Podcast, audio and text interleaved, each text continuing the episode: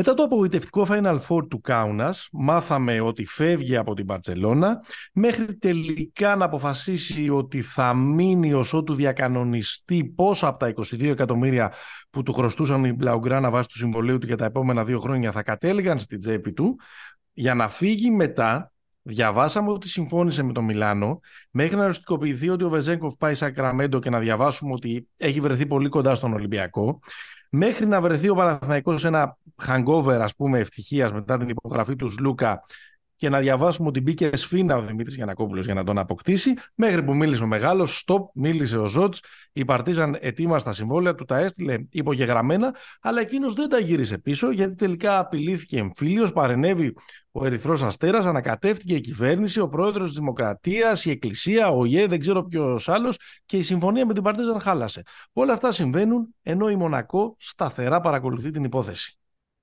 Πού θα παίξεις τελικά του χρόνου, Νικόλα Μύρωτιτ, Πόσο μας έχει κουράσει αυτή η ιστορία σου; Τι θα γίνει με τη φάση σου; Πού ταιριάζεις καλύτερα, μην ταξίζεις όλα τα, τα λεφτά και όλη αυτή την κουβέντα και πού θα θέλαμε να σε δούμε. Νίκολα Μύρωτιτς The Bachelor. Αυτό είναι το επεισόδιο 121 του Πεκεμπόπα. Με κεντρικό πρωταγωνιστή το Μίλον της Έριδος, αυτόν ο οποίος χορεύει όλη την Ευρώπη. Ε, βαράει, πώς το λέγανε κάποιοι κάποτε; Θα βαράει και θα χορεύουν οι αγορές. Πώς το βαράει τον Ταούλη, βαράει τον Ταούλη.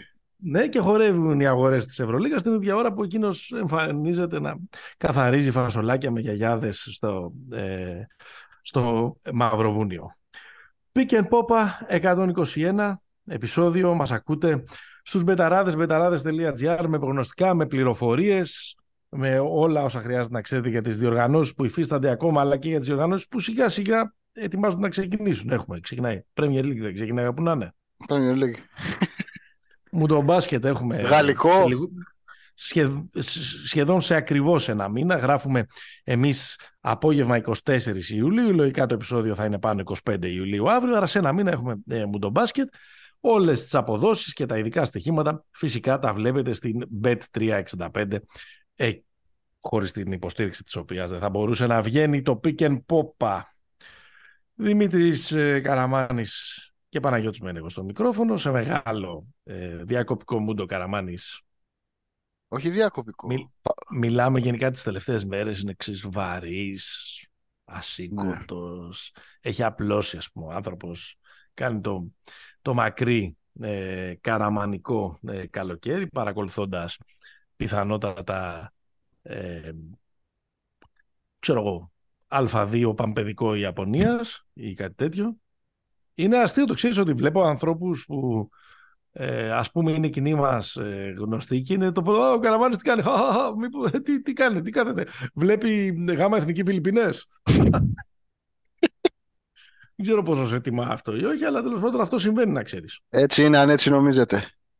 Ε, λοιπόν. Να πω, να συμπληρώσω στην ταυτότητα ε, της, ε, τους συμπαθού μας, συμπαθούς μας ε, podcast ότι μας ακολουθείτε στα social media, σε Instagram και σε ε, Facebook ακολουθώντας το Pick and Pop. Αυτό είναι το ε, handle. Ε, πρωτού ασχοληθούμε με τον κύριο Νίκολα ε, Μυρωτίτς, πάμε να δούμε λίγο ε, έτσι λίγο να πούμε ότι και στις πλατφόρμες μπορούν να μας ακολουθήσουν, να μας κάνουν like, subscribe, να παίρνουν κάθε εβδομάδα συστημένο το επεισόδιο, να αφήνουν και κάνα, και κάνα, σχόλιο στο, στο Spotify για να το απαντάμε και να παίρνουμε λίγο φόρα στα ξεκινήματα των επεισοδίων και τους ευχαριστούμε για την προσοχή. Με όλους αυτούς που βρίζονται για τον Σλούκα ε, στο σελίδα μας στο facebook δεν θα ασχοληθούμε γιατί δεν κάνουμε αυτό. Μάλλον έχετε μπερδευτεί παιδιά. Mm-hmm. Πήγαινε αλλού δηλαδή να, ε, να ε, βριστείτε. Ε, τώρα από αυτά τα σχόλια που έχουν αφήσει στο προηγούμενο επεισόδιο κρατάω το ότι ο Παναθηναϊκός χρειάζεται έναν αντίστοιχο Μπρουκ Λόπες για το 5 ναι. Μ' άρεσε αυτό. Ναι. Το, τον είχε. Ε, πάμε για εθνική. Ένα podcast έρχεται. Έρχεται με τον μπάσκετ. Θα έχει πάρα πολύ εθνική ο επόμενος καιρός στο Pick and Popa. Ε, ευχαριστούμε για την διόρθωση εντός εισαγωγικών ότι με το νέο φορμάτι της Ευρωλίγα γίνεται ορισμός του προγράμματος και όχι κλήρωση, αλλά ήταν λίγο tongue in cheek που λένε και οι Μμμ. μορφωμένοι. Ο τρόπος που ξεκινήσαμε ε, στο προηγούμενο. Ε, στο φίλο Ανέστη να πούμε ότι ο Βενετίδης μπο- είναι κατοχωριανός του και συντάσσομαι μαζί του στο να σε παρακαλέσουμε να ανακαλέσεις για αυτά που είπες στο προηγούμενο επεισόδιο για τον Καραμάνη. Για τον ε, κύριε Καραμάνη, αυτά που είπες για τον Βενετίδη. Ανακαλώ, ανακαλώ. Δεν το κάνει. Α, Ανακαλώ, ανακαλώ. είδα μια σιωπή. Είδα ότι αρνούμε. Εντάξει. Ε, Δεν θα τον, ε, πώς το λένε, η ιστορική του μέλλοντος για το Euro 2004 παρόλα αυτά δεν θα Εντάξει, επικαλεστούν προς τον μωρέ, τώρα Βενετίδης. Τα Συγγνώμη. έχεις βάλει και εσύ με τον Βενετίδη τώρα να πούμε. Για το πέναλτι στη λεωφόρο με τον Ευθυμιάδη θα τον επικαλεστούν, αλλά όχι για το Euro. Αυτό. Πω, πω, πω, πω, πω, πω. Δεν σου έχουν κάνει καθόλου καλό οι διακοπές, ε. Δεν κάνω διακοπές. Θέλω να το πω αυτό για να μην δημιουργώ εντύπωση. Παραθερίζω. Α, χει- χει- Κάνω χειρό- αυτό. χειρότερο, χειρότερος θα γυρίσεις από εκεί. Ε, ε, και σε ένα έτσι λίγο πιο σοβαρό σχολείο, λέει, που μας έστειλε ο φίλος Them Witches List, που νομίζω μας Μμμ. στέλνει και άλλες φορές έτσι ωραία και εύστοχα και ε, σχόλια που ξεκινάνε κουβέντα. Λέει, δεν είναι λίγο αντιφατικό, ενώ στην περίπτωση του Λούκα ο Μπαρτζόκας ξέρει, στην περίπτωση του Παπαγιάννη να λέμε ότι είμαστε με τον παίκτη. Θεωρώ ότι και στις δύο περιπτώσεις έχουμε δολοφονία χαρακτήρα. Αυτό λέμε. Καταρχάς, τον Μπαρτζόκας ξέρει, εμείς και στον τίτλο του προηγούμενου επεισοδίου το βάλαμε μέσα εισαγωγικά, γιατί αυτό είναι και όλο το στίχημα του φετινού Ολυμπιακού. Η πλήρη εμπιστοσύνη, η πλήρης εμπιστοσύνη στον, ε, στον coach, που την έχει κερδίσει, αλλά ξέρεις.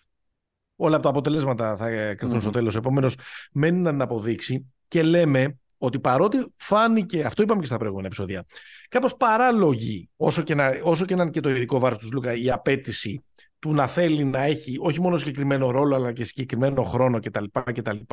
Στο τέλος της ημέρας είμαστε με τους παίχτες, γιατί δεν ανεχόμαστε αυτή τη δολοφονία χαρακτήρα, όπως λέει και ο φίλος, που γίνεται από προέδρους, δημοσιογράφους, παρατρεχάμενους, οπαδούς, πορωμένους που μπαίνουν στα, ε, στα social media της γυναίκας τους Λούκα και τη βρίζουν κτλ. κτλ.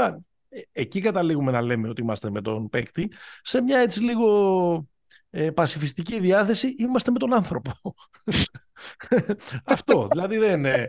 Ε, αυτό το πράγμα. Τέλος πάντων, παί- παίρνουν ας πούμε, οι άνθρωποι τις αποφάσεις τους με το αζημίωτο φυσικά, αλλά έχουν μετά να, να ε, αντιμετωπίσουν ας πούμε και την καφρίλα των, ε, των στρατών.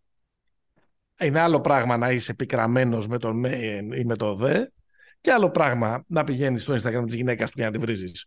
Έχει μια... Να, να, να σε ρωτήσω, απόσταση. Μενέγε, το είμαστε πάντα με τον παίχτη, Ναι. θα το επικαλεστώ, τα λόγια σου έτσι όπως τα έπες, έτσι βαθιά από την ψυχούλα σου, όταν θα συζητήσουμε το θέμα Harden κάποια στιγμή πάλι σε αυτό το podcast. Ε, Ρε παιδί μου, είμαστε με τον παίχτη εδώ πέρα στους, ε, στους, Ε, ε, στους δικούς στους μας. ανθρώπους που ξέρουμε. Α, που μιλάμε την ίδια γλώσσα. Ε, αυτό, Ναι. το αξίωμα, το- αυτό, το, αυτό το αξίωμα πάβει να ισχύει ε, μόλις περάσουμε τον Ατλαντικό. Έτσι, Αν και έτσι, επίσης ναι. δεν πιστεύω ότι αυτό το, το οργανωμένο ε, hate δεν νομίζω ότι το τρώνε στην άλλη πλευρά του, του Ατλαντικού. Ε, εντάξει, Ε, το τρώνε αλλά σε άλλο level. Δεν είναι τώρα τα ίδια. Ε, δεν το τρώνε μόνο. Τώρα εντάξει, τώρα κάψανε και δύο φανέλες του Durant, ξέρω εγώ, το 16 και κάτι έγινε, ξέρω εγώ τώρα, εντάξει. Δεν θα έχουν, δεν έχουν να αντιμετωπίσουν επιτροπές υποδοχής και... Ε, όχι, ο Λεμπρόν μόνο Όλα το αυτά έχει τέλος ζήσει πάντων, αυτό. δηλαδή. Μόνο ο Λεμπρόν έχει ζήσει καλό τέτοιο. Ε, πώς κατάφερες και έκανες και, έκανες και μ- τι, τι έζησε δηλαδή, ρε, εσύ, ο Λεμπρόν του, του πετάγανε πέτρες στο πουλμάν; Απλά κάνεις η Εθνοφρουρά έχει κινητοποιηθεί τότε του Οχάιο όταν γύρισε να παίξει με το Μαϊάμι. Μμ. Εντάξει. δε- Καλά, δεν είπαμε τώρα του πετάγανε και. κινητοποιήθηκε η εθρο- η εθρο- Εννοείται. Δεν κινητοποιήθηκε η Εθρο- η Εθνοφρουρά για να εμποδίσει τους τρελούς που μπήκαν στο Καπιτόλιο και κινητοποιήθηκε για να ε, γλιτώσει τον ε, Καλά. Λεμπρόν. Τα έχει γράψει αυτά η ιστορία. από- Μένεγε. Ναι, Από τους βλάχους. ναι, ναι, ναι, ναι, ναι. Πάμε. Εντάξει. Μια χαρά. Λοιπόν, έλα πάμε, Μύρωτιτς. Έχει, έχει κουράσει λίγο. Συμφωνούμε; Ε, τι λίγο τώρα. Δεν, δεν μιλάμε τώρα. Κοίτα, θα Όχι, δεχόμουν η- όλο αυτό το serial Ναι. για κάποιον ρε παιδί μου που ξέρω εγώ έρχεται από το τι να σου πω, έρχεται από το NBA, έχει παίξει χρόνια, έχει τέτοια και λέει τώρα θέλω να γυρίσω στην Ευρώπη και κάνω λίγο πώς το λένε, cherry picking. Μμμ. Αυτό το πράγμα τώρα με το Mirotic που δεν φεύγει ρε παιδί, φεύγει με ένα, με ένα καλό ας πούμε, πώς να το πω, με μια καλή, πολύ καλή τελευταία εντύπωση από την Μπάρτσα λόγω των τελικών. Αλλά αν ξεκινήσουμε, ε, πρακτικά είναι κομμένος στην Μπαρσελόνα. Δηλαδή, δεν είναι ότι τελείω συμβολό ότι ψάχνει το επόμενο. Η Μπάτσα είπε δεν μπορώ να τον πληρώσω. Όχι, τώρα, παιδί μου, τώρα είναι δεν... λαθροχειρία τώρα αυτό που κάνεις. Όχι, όχι. Αυτό, αυτό που θέλω να πω είναι ότι όλο αυτό δεν έχει ξεκινήσει από επιλογή του Μύρωτιτς. Όχι, βέβαια. Έτσι. Το λέω ότι η, η ομάδα που άνοικε του είπε, ξέρω, τέλος πάντων δεν θα πω τώρα εδώ, δεν μου κάνει. Νομίζω ότι η απλή απάντηση δεν μπορώ να σε πληρώνω άλλο. Δεν μπορώ να σε πληρώνω. Δεν μπορώ να πληρώσω 22. Ναι, ναι. Δεν είναι μέσα στο πλαίσιο οικονομικού εξορθολογισμού και στην ανακοίνωση της Βαρκελόνα, μόλις τα βρήκανε και λύθηκε η συνεργασία, αυτό είπανε. Ναι, ναι, ναι. Το, το έγραψαν. Ε, ότι στο πλαίσιο του οικονομικού εξορθολογισμού, εμείς δεν θέλουμε να πληρώνουμε 11 εκατομμύρια ευρώ για έναν παίκτη που τέλος πάντων και στα τέσσερα χρόνια που έμεινε εδώ πέρα δεν μας έφερε και μια Ευρωλίγκα. Θα το συζητήσουμε με, ναι, μετά, ναι, ναι. αλλά νομίζω ότι, νομίζω ότι ακόμα και να την είχε φέρει ε, ακόμα δηλαδή και να ήταν πλήρως εξαιρετική η τελευταία του ε, εντύπωση, δηλαδή εννοώ να έχει κάνει και κάτι ε, σπουδαίο στο Final Four της Ευρωλίγκας στο, στο Κάουνας, νομίζω ότι και πάλι είναι συζητήσιμο αν, αν η Μπαρτσελώνα θα τον κρατούσε και σίγουρα δεν θα τον κρατούσε με, με αυτό το, με το, με αυτό το συμβόλαιο. Άρα είναι οικονομική. Θέλω... Ναι, για, γιατί, το λέω αυτό, γιατί το λέω αυτό. Πρώτον, ότι από τη στιγμή που δεν είναι επιλογή του, του με, από τη μία πλευρά είναι λογική όλη αυτή η αναποφασιστικότητα. Με ποια έννοια, ότι αν ξέρεις ότι τελειώνει το συμβόλαιό σου, έτσι, και η μια ομάδα σου έχει κάνει την ξύγα ότι ξέρεις τι, ή δεν έχω λεφτά, ή θα πάω σε μια άλλη κατεύθυνση, δεν θα ανανεωθεί. Οι παίχτες είναι επαγγελματίες, ήδη κατά τη διάρκεια μιας σεζόν, οι μάνατζερ τους και όλα αυτά έχουν αρχίσει να κάνουν διερευνητικές. Νομίζω ότι αυτό που έγινε τώρα με το Μύρωτιτ είναι ότι ξαφνικά, επειδή δεν υπάρχει κιόλας, και αυτό αν θέλετε μπορούμε να το συζητήσουμε πάρα πολύ ώρα, δεν υπάρχει κάποιος άλλος σε αυτά τα κυβικά διαθέσιμος. Γενικά δεν υπάρχουν πολλοί σε αυτά τα κυβικά Έχει γίνει τώρα όλο αυτό. Αν Εντάξει, λογικό πάντως είναι αυτό, δεν είναι παράλογο. Και επίσης νομίζω Όχι, ότι, δεν είναι παράλογο. ότι, ότι μέχρι ενός σημείου, δηλαδή ουσιαστικά μέχρι του σημείου του τελευταίου επεισοδίου του Σύριαλ με την Παρτίζαν, μέχρι yeah. Ναι. εκείνου του, του σημείου, νομίζω ότι, ότι ο ξεκάθαρος λόγος ήταν ότι ο Μυρωτής δεν μπορούσε να υπογράψει πουθενά αλλού.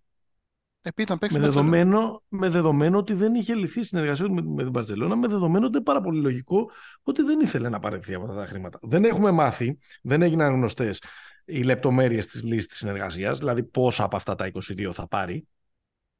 Ναι. Υποθέτω ότι θα πάρει κάποια. Θα πάρει κάμποσα. Δεν, ξέρω τι, τι να σου Κοίτα, είναι το ίδιο που έγινε πέρσι με τον Καλάθι mm που ήθελε η Μπαρτσελώνα, του είπε ότι δεν θα συνεχίσουμε. Ο Καλάθης είχε βρει, είχε, είχε νομίζω αρκετά έγκαιρα βρει την, ε, την επόμενη ομάδα του, τη Φενέρα, αλλά δεν μπορούσε να γίνει το επίσημο μέχρι να, να γίνει ο, ο, ο διακανονισμός. Τώρα, ότι ε, νομίζω ότι το ίδιο γίνεται και φέτος με τον Καλάθι, με τη Φενέρα. Ναι, ναι.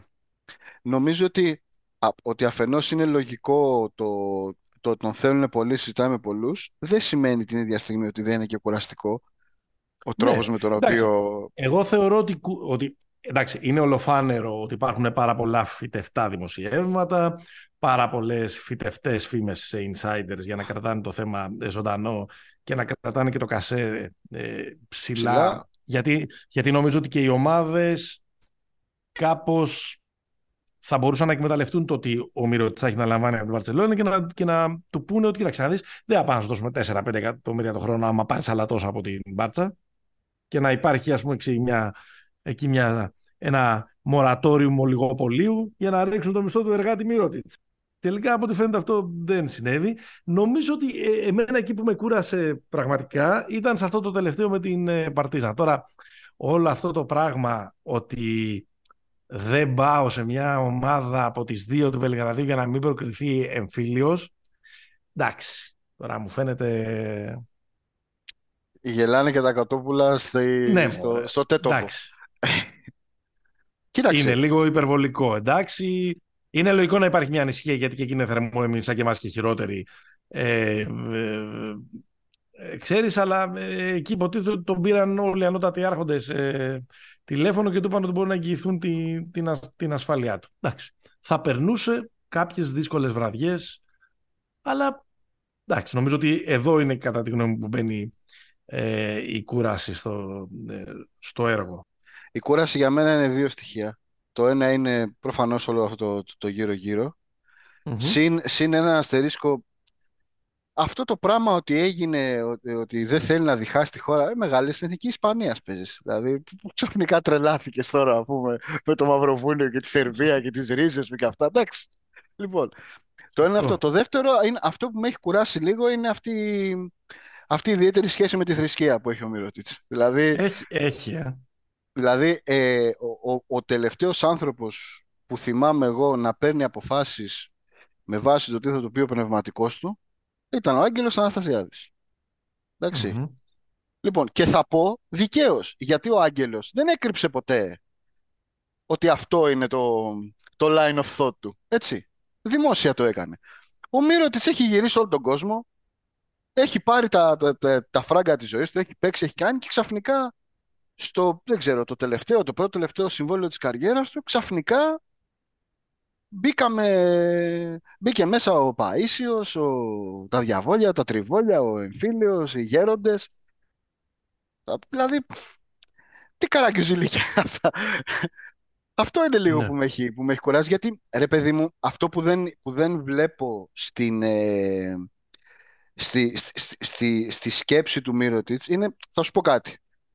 Α τρέξω μια, μια, μια υπόθεση εργασίας. Σε ένας παίκτης που έχει κάνει τα πάντα. Έτσι το, το, το έχει πάρει τα πάντα, δεν το λέω γιατί δεν ισχύει απολύτως. Ε, έχεις, δεν, ισχύει, έχεις... δεν, έχει πάρει, την Ευρωλίγα. ναι, ναι. λοιπόν, έχεις κάνει, έχεις δείξει και όλα αυτά. Μπορεί να πεις κάποια στιγμή ότι, κοίταξε να δεις, είμαι ακόμα prime, άρα πόσα έπαιρνα, 8-9, δεν πέφτω κάτω από 6, οπότε εδώ είναι παιδιά το κασέ, όσοι είστε να σας βάλω κάτω σαν ύφες και να διαλέξω. Και το άλλο είναι το θα πάρω τόσα από την Παρσελόνα, άρα θα πάω σε μια ομάδα που γουστάρω να παίξω για την πάρτη μου, γιατί γουστάρω τον προπονητή, τους φιλάδου και αυτά και θα το κάνω. Αυτό το πράγμα, το ότι ακούγεται από τη Μονακό μέχρι την Παρτίζαν. Λες ότι δεν είναι αγωνιστικό το κριτήριο με το οποίο θα επιλέξεις την επόμενη ομάδα. Ναι.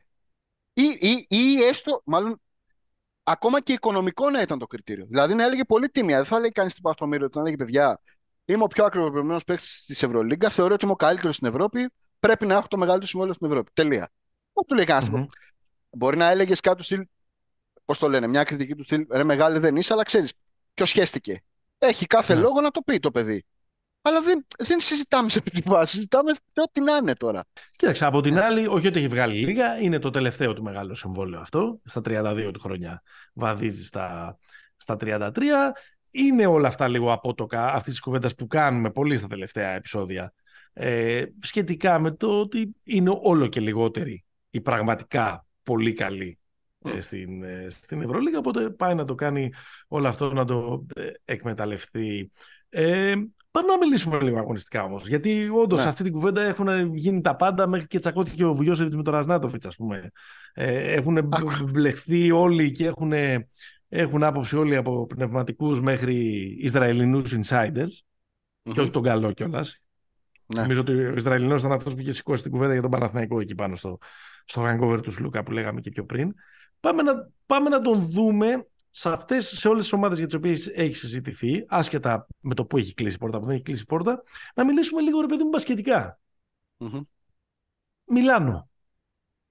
Έχεις καμιά αντίρρηση; Όχι. Αφενός, είναι, αφενός μεν είναι πάνω. Καλά, σε καμία ομάδα προφανώς δεν υπάρχει αντίρρηση για να μπει ο Μυρωτής. Απλά θέλω να πω ότι είναι ένας παίχτης ο οποίος πάει, εκεί πέρα, πάει σε αυτήν την ομάδα, παίρνει τα κλειδιά.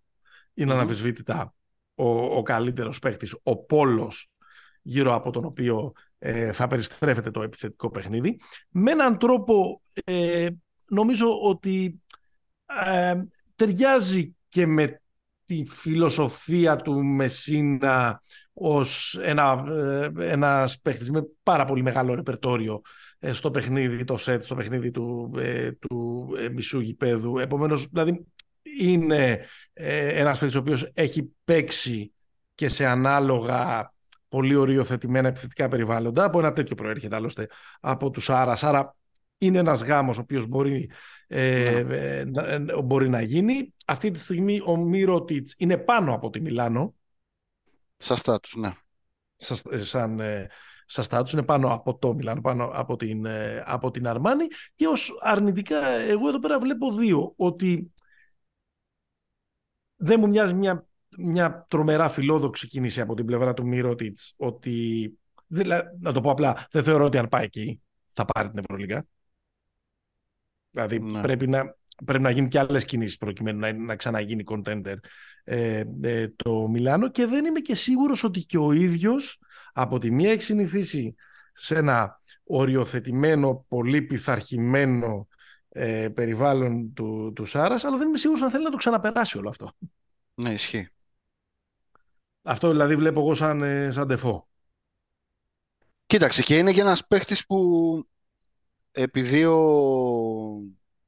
ο Μεσίνα είναι πιο απαιτητικό στην άμυνα από τον mm Σάρας, εντάξει, είναι ένας παίκτης ο οποίος, εντάξει, δεν είναι, κλέβει λίγο μύρο της στην, στην άμυνα. Εντάξει, εντάξει δεν είναι... χωρίς όμως αυτό να σημαίνει ότι... Όχι, λέω για, αρνητικά, για τα αρνητικά... Ότι είναι, ότι είναι κόνος, ότι είναι Όχι, φύρα. κόνος δεν είναι. Όχι ρε, γιατί είναι παίκτης τώρα 32 χρονών, είναι τόσα χρόνια στο υψηλό επίπεδο, ξέρει κιόλας τι να κάνει. Ακριβώς. Και νομίζω πάντως ότι δεν είναι η πιο, πώς να το πω, η πιο ανάλατη από τις επιλογές που έχει το Μιλάνο. Σωστό. Σωστό. Είναι πιο, ναι, αυτό, αυτό, αυτό μου βγάζει, ότι είναι εντάξει, οκέι. Okay. Σωστό. Κοίταξε, εκεί που θα μοιάζει πραγματικά, τουλάχιστον σε πρώτη ανάγνωση, γιατί σε δεύτερη ανάγνωση υπάρχει κουβέντα, σαν πάρε βάλε, πάντα μιλάμε αγωνιστικά, δεν πιάνουμε τα, τα οικονομικά και νομίζω ότι και ο Ολυμπιακός θα είχε μια διάθεση να πάει ψηλά ε, σαν ε, απολαβές, χωρίς όμως να μπεις σε ένα πληστηριασμό και να διαλύσει λίγο και, την, και τις ισορροπίες μέσα στην ομάδα, γιατί, τα πιστε, γιατί είμαι σίγουρος ότι αυτά ο Μπαρτζόκας τα κοιτάει. Mm-hmm. Έμοιαζε πάρα πολύ, ξέρεις τι, μου ο Βεζέκοφ, πήρα το Μυρότιτς. Δεν λέω ότι είναι οι ίδιοι παίχτες, αλλά Όχι. μοιάζει Είναι πολύ σαν... κοντινή. Ναι, είναι τέλος... Σαν στυλ δεν θα λέγω ότι είναι πάρα πολύ κοντινή και νομίζω ότι είχε κάνει μια ωραία ανάλυση στο shot clock γι' αυτό. Mm. Ε, Λέγοντας τότε που έπαιζε πολύ το Παναθηναϊκός Ολυμπιακός στην κουβέντα, γιατί ταιριάζει περισσότερο στον Παναθηναϊκό από ότι στον Ολυμπιακό. Και θα συμφωνήσω με ότι ο Μύρο έχει όλο το πακέτο μπροστά. Ναι. Πρόσωπο, πλάτη, σουτ, ε, pick and pop ε, και προσωπική φάση, βάζει την μπάλα στο παρκέ όλα είναι ένα πλήρες επιθετικό πακέτο για τα δεδομένα της τωρινής Ευρωλίγας. Δεν συζητιέται ε, αυτό το πράγμα. Αλλά δεν έχει ξαναβρεθεί ε, ειδικά στα χρόνια του. Εντάξει, που ήταν στο NBA. Ε, δεν έχει ξαναβρεθεί σε μια επίθεση σαν και αυτή του, του Μπαρτζόκα ή δεν ήταν μάλλον σε μια επίθεση σαν και αυτή του Μπαρτζόκα που θα έπρεπε, πρέπει να είναι πολύ αποτελεσματικός κρατώντας πολύ λίγο χρόνο την μπάλα στα χέρια του. Ε, στο NBA αυτό ήταν ναι, μωρά, αλλά στο NBA δεν ήταν η πρώτη επιλογή επιθετική σε καμία από τις ομάδες που, που βρέθηκε. Σύμφωνοι. Ήταν, Σύμφωνοι, αλλά και πιο μετά.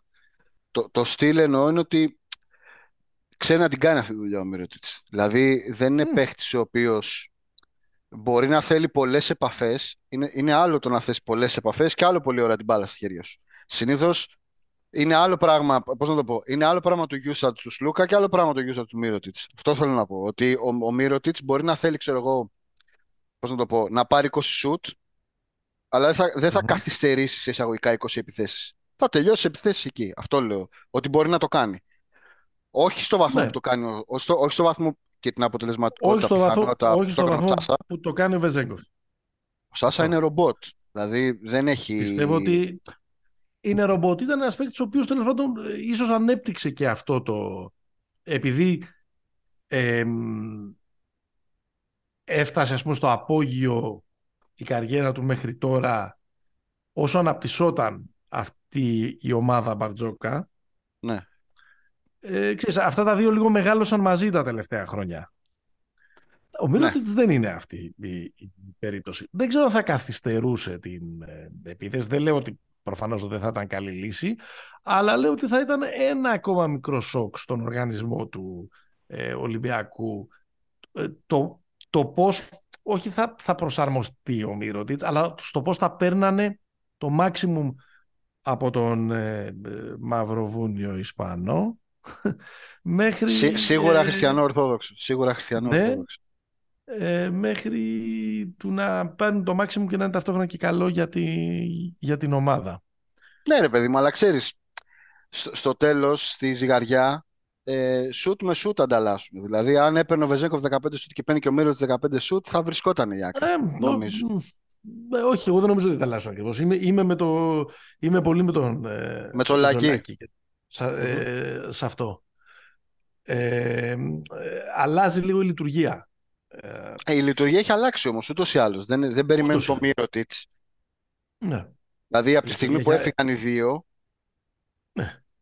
έχει, έχει, έχει ήδη επέλθει όχι ακριβώς η αλλαγή DNA, η αλλαγή πλάνου. Δεν το δηλαδή, ξέρεις αυτό. Πρέπει να, πρέπει να το δούμε. Γιατί μπορεί ο Μπαρτζόκη να θέλει να συνεχίσει να έχει το ίδιο, ε, το ίδιο στυλ. Αντίθετα, αντίθετα έμοιαζε στο Παναθηναϊκό ότι ε, θα ταίριαζε πιο πολύ ακριβώς επειδή αυτή τη στιγμή αυτό που μοιάζει να λείπει από τον Παναθηναϊκό για να είναι μια ομάδα ίσως ακόμα και για Final Four παρότι είναι πάρα πολύ μεγάλη απόσταση από το 17η θέση στο Final Four αλλά ξέρεις το να, το να βάλεις δίπλα σε αυτά τα guards που έχει βάλει ο Παναθηναϊκός πολύ καλά στο pick and roll το να μπορέσεις να βάλεις ένα, ένα παίχτη που, που προφανώς απειλεί από μακριά, έχει προσωπική φάση και επίσης μπορεί να σε σκοτώσει στο, ε, στις δικές του close-out φάσεις θα μπορούσε να Κοίτα, εδώ που βρισκόμαστε, εδώ που βρισκόμαστε όντως ο Μύρωτης είναι καλύτερο fit για τον Παναθηναϊκό.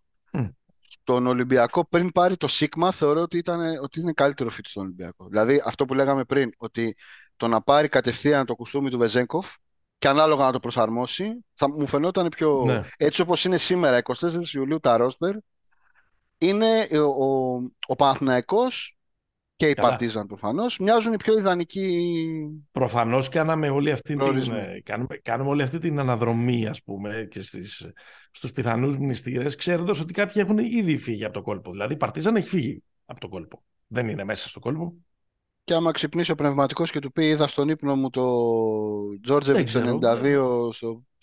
να παίρνει το κύπελο. Θεωρώ, θεωρώ ότι μάλλον έχει τελειώσει. Αυτό όπως θεωρώ ότι και ο Ολυμπιακός έχει τελειώσει. Δηλαδή ο Ολυμπιακός προχώρησε. Σε άλλη λογική. Ναι, ναι, ναι. Δεν λέω ότι ο Ολυμπιακός πιθανότατα ναι.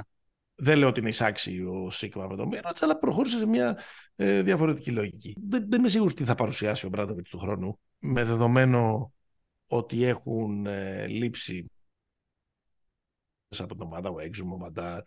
Ε, δεν, δεν ξέρουμε τι ακριβώς θα είναι αυτό που θα δούμε, αλλά ε, εγώ έτσι για να απαντήσω και σε ένα επόμενο ερώτημα, θα ήθελα να τον δω εκεί, γιατί θα ήθελα να τον δω υπό τις οδηγίες του Ζώτς.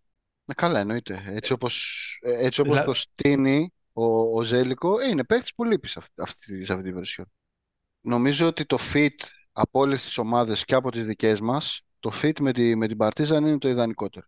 Ε, και για τον παράγοντα, και για τον παράγοντα Ζοτς και γιατί θεωρώ ότι παρότι έχει κάνει ένα, παρότι κράτησε το, το Πάντερ, δεν νομίζω ότι θα βρει η, η Παρτίζαν, δεν ξέρω εκτός αν έρθει ο Ντράγκιτς στα, στα τελειώματα, θα βρει κορυφαία δημιουργία από τα guards της.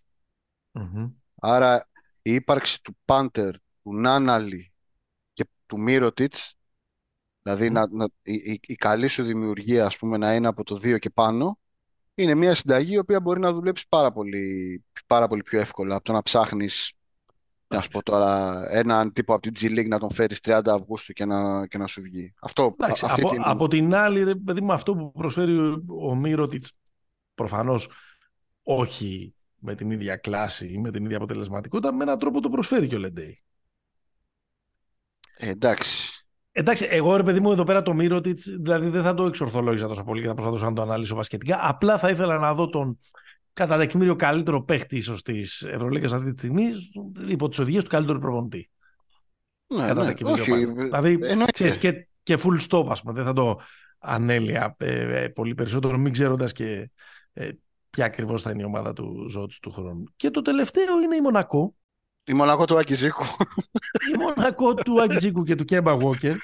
Ναι. Όπου έχοντας φτιάξει, θα το συζητήσουμε και πιο μετά, αυτό το απίθανο τετράγωνο τον ε, ο Οκόμπο, Λόιντ, Μάικ Τζέιμς και, ε, και Walker κρατώντας το βράχο Μοτεγιούνας που το μελετάγαμε την προηγούμενη εβδομάδα ε, προφανώς οκ okay, Χωράει ο Μίροτιτς ε, εκεί πέρα. Και ξέρεις, απλά θα μετατόπιζε και λίγο το κέντρο βάρους αυτής της ομάδας που μοιάζει αυτή τη στιγμή να, προσπαθεί λίγο να τετραγωνίσει τον κύκλο, αλλά τέλος πάντων.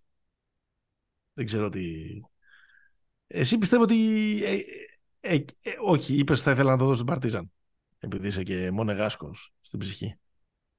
Ρε παιδί μου, ωραίος θα είναι και στη, ωραίος θα είναι και στη Μονακό. Αλλά θεωρώ αυτό το Μιλάνο και, και η Μονακό είναι δύο επιλογές που δεν με, τρε, δεν με ξετρελαίνουν. δηλαδη δεν θεωρώ. Η Μονακό είναι βέβαια πολύ πιο κοντά στο μπορεί να πάρει την Ευρωλίγκα αν πάει ο Μύρος ε, δεν μπορεί να πάρει την Ευρωλίγκα. Όχι, λέω ότι είναι πολύ πιο κοντά από το μιλανο Έτσι. Ε, άρα δεν μπορεί κανείς να πει ότι ο Μύρο πάει εκεί μόνο ξέρω εγώ, για τα φράγκα και για τα κότερα. Έτσι. Ότι όντως έχει πολύ σοβαρές πιθανότητες να, να φτάσει μέχρι τέλους. Αλλά απ' την άλλη δεν μπορω ποτέ, δηλαδή δεν μπορώ ποτέ, εκτός αν είναι περιπτώσεις σαν του Κέμπα, ας πούμε, να πω ότι θα τον προτιμούσα εκεί πέρα, ξέρω εγώ. Ναι, προφανώς το fit... Σου, σου φαίνεται μια χομπίστικη επιλογή. Ε, μου φαίνεται, ε, μου φαίνεται η δεύτερη πιο ανάλατη επιλογή. Δηλαδή, εγώ ναι. θέλω, με, την ίδια έννοια που λες, ο καλύτερος παίκτης να πάει στον καλύτερο προπονητή, εγώ θέλω οι καλύτεροι παίκτες να παίζουν και για τα καλύτερα κοινά, να το πω και έτσι. Δηλαδή να υπάρχει και ένα... Να, να, να, να τον φτιάχνει κιόλας, ρε παιδί μου, το, το, το, περιβάλλον. Και εγώ, επί... και εγώ επίσης δεν ξέρω, τώρα άμα οι άλλοι θέλουν τρεις μπάλες για να συνεννοηθούν μέχρι τη θέση δύο, άντε τρία το πολύ. Οι καλοί βρίσκουν τρόπο να παίξουν μεταξύ τους. Εντάξει. Όταν ανάμεσα στους καλούς είναι ένας δεδομένα μυστήριος όπως είναι ο Μάικ Τζέιμς, με τα χίλια καλά του και με τα χίλια κακά του. Είναι ένας ο οποίος για μένα είναι πάρα πολύ μεγάλο ερωτηματικό. Ε, ο Κέμπα, ξέρω εγώ. Είναι, πώς δεν είναι, εντάξει. Μπορεί να υπάρχουν και καλύτερα μέρη για να πάει να, ε, για να, πάει να βρεις την, ε, ξέρω εγώ, την, την Ιθάκη σου. Άμα είναι, άμα είναι αυτό που αναζητάς την Ιθάκη σου όσον αφορά το, το να είσαι contender και να πάει να πάρεις τον, ε, τον τίτλο. Ας μην πούμε πού πιστεύουμε ότι θα καταλήξει, να το πούμε στο τελος γιατί μέσα σε όλη αυτή την κουβέντα και την υπερανάλυση που έχει γίνει και που την κάνουμε και εμείς σήμερα, υπάρχει και, ένας, και ένα ερώτημα που πετάγεται κάποιος και λέει ρε παιδί μου, ωραία όλα αυτά, παιχτάρα, αλλά τα αξίζει όλα αυτά. Αξίζει όλη αυτή την κουβέντα. Αξίζει όλο, όλο αυτό το χρήμα. Είναι game changer. Έχει αποδείξει ε, στο παρελθόν ότι είναι ο παίκτης που μπορεί ε, να οδηγήσει μια ομάδα στην ε, γη της επαγγελίας. Εγώ θα προσθέτα και ένα μεταφυσικό, παρότι εδώ πέρα είναι επιστημονικό το, το podcast. Ρε παιδί μου, έχω εντύπωση ότι αυτός ο τύπος και με όλη αυτή τη μύρλα και τη φετινή κουβαλάει ένα κακό κάρμα, ρε παιδάκι. Ένα κακό είναι... έτσι. Παναγιώτη δεν είναι κακό κάρμα, είναι μάτι. Τα έχουμε ε, πει από την αρχή του επεισοδίου. Ο άνθρωπος θέλει ε, κομποσκίνια και τέτοια. Δεν ξέρω. Πολύ γρήγορη αναδρομή και μου βγάζει εσύ το συμπεράσμα στο τέλος. Στα 14 ξεχνάει ότι είναι χριστιανός, Ορθόδοξος, ε, Μαυροβούνιος ή οτιδήποτε κτλ. Πάλι Γίνεται παιδομάζο. Ε, τον συλλαμβάνει, ας πούμε, τον εντοπίζει το παιδομάζωμα της Ρεάλ, μετακομίζει στην ε, Μαδρίτη, ενηλικιώνεται ε, εκεί πέρα, ε, ξεκινάει την καριέρα του στην, στη Ρεάλ, βγαίνει δύο φορές EuroLeague Rising Star, το 10 και το 11, το 11 γίνεται και νούμερο 23 στο draft, παίρνει το πρωτάθλημα το 2013, 22 χρόνο παιδί, βγαίνει MVP το 2013 στην, στην Ισπανία, κάνει το βήμα το 2014, πάει στο NBA, παίζει πέντε χρόνια, είναι στην όλη ρούκη πεντάδα, κάνει μια πολύ τίμια ε, καριέρα αλλάζοντας ε, τρεις ομάδες, τους Chicago Bulls, τη Νέα Ορλεάνη και στα αρέστα 14 μάτς στο, ε, στο Milwaukee.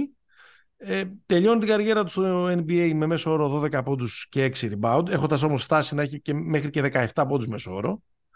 Και πολύ καλά συμβόλαια. Πολύ καλά συμβόλαια. Πολύ καλά, πολύ καλά ε, συμβόλαια. Ε, τον θυμόμαστε γιατί είναι πάντα παραγωγικός. Δεν είχε ποτέ μονοψήφιο αριθμό μεσόωρο πόντων. Και το θυμόμαστε και για την πουνιά που φάγει από τον Μπομπ Πόρτη. Ναι. Ε, και αποφασίζει τέλος πάντων εκεί πέρα το 2019 να αποδεχτεί μια μυθική πρόταση της ε, Μπάρτσα και για τα τότε αλλά και για τα τώρα δεδομένα της, ε, της Ευρωλίγκας. Μια πρόταση που βασιζόταν πάρα πολύ στο κοινό ταμείο του οργανισμού που λέγεται Μπαρτσελώνα που του ε, ε, προσφέρει αμύθιτα ε, λεφτά στα, στα πόδια του, 10 εκατομμύρια ευρώ το χρόνο για να γυρίσει στην Ευρωλίγκα. Και η θητεία τους στην Μπαρτσελώνα είναι όπως το δει κανένας. Βγήκε MVP της Ευρωλίγκας το 2022, πήρε δύο πρωταθλήματα, αλλά ταυτόχρονα έχει και τρία ε, χαμένα Final Four 21, 22, 23. Μένω στα Final Four, γιατι για όλες τις ομάδες που τον συζητήσαμε λίγο πολύ, ξέρεις, ο Μύρωτιτς είναι αυτός ο, ο ένας παίκτης αυτού του στάτους και αυτού του συμβολέου, είναι και ένας παίκτης που τον παίρνεις γιατί θέλεις να σου πάρει ένα Game 5, γιατί θέλεις να σου πάρει έναν ημιτελικό, γιατί θέλεις να σου πάρει έναν, ε, ένα τελικό. Δηλαδή, όλες ή αν όχι όλες οι περισσότερες από αυτές τις ομάδες κάτι τέτοιο έχουν στο μυαλό τους ε, υπογράφοντας τον, τον Μύρωτιτς. Ο Μύρωτιτς έχει πάει έξι φορές σε Final Four, δεν έχει πάρει ποτέ, έχει πάει συγγνώμη πέντε φορές σε Final Four, δεν έχει πάρει ποτέ ε, το κύπελο και σου κάνει μια πολύ σύντομη αναδρομή.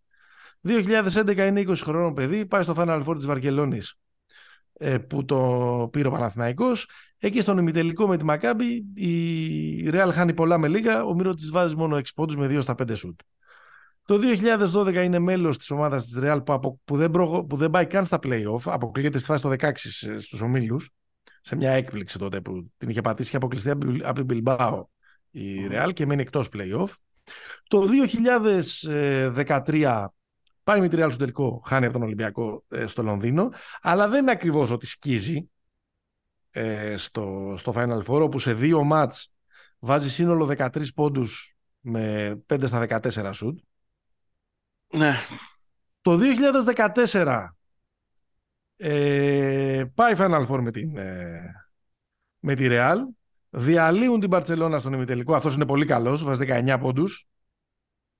Αλλά στον τελικό κόντρα στη Μακάμπη των ψυχωμένων ε, εκεί παιδιών. Τα Ιρής. Τα Ιρής, Ράις και τα λοιπά.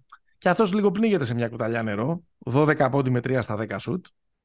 Πάει στο NBA, κάνει όλα όσα είπαμε πιο πριν. Γυρίζει. Πρώτη χρονιά ε, COVID.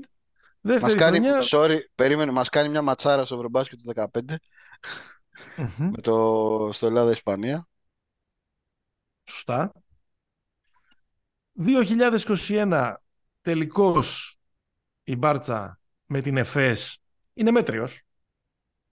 Θέλει 12 σούτ για να βάλει 12 πόντους σε ένα μάτς που, ε, που, που, κρίνεται στην κόψη.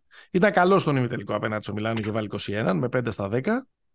Και στην πραγματικότητα η, η μεγάλη του ατομική παράσταση ε, σε do or die παιχνίδια στη θητεία του στην Ευρωλίγκα είναι ο περσινός 2022 ημιτελικός με τη Ρεάλ. Εκεί όπου όλη η μπάρτσα φαίνεται λιγόψυχη εκτός από εκείνον που γράφει 26 πόντους με 8 στα 14 σούτ στον ημιτελικό. Είναι πάρα πολύ καλός. Παίζει μόνος του από ένα ναι, ναι. σημείο και μετά.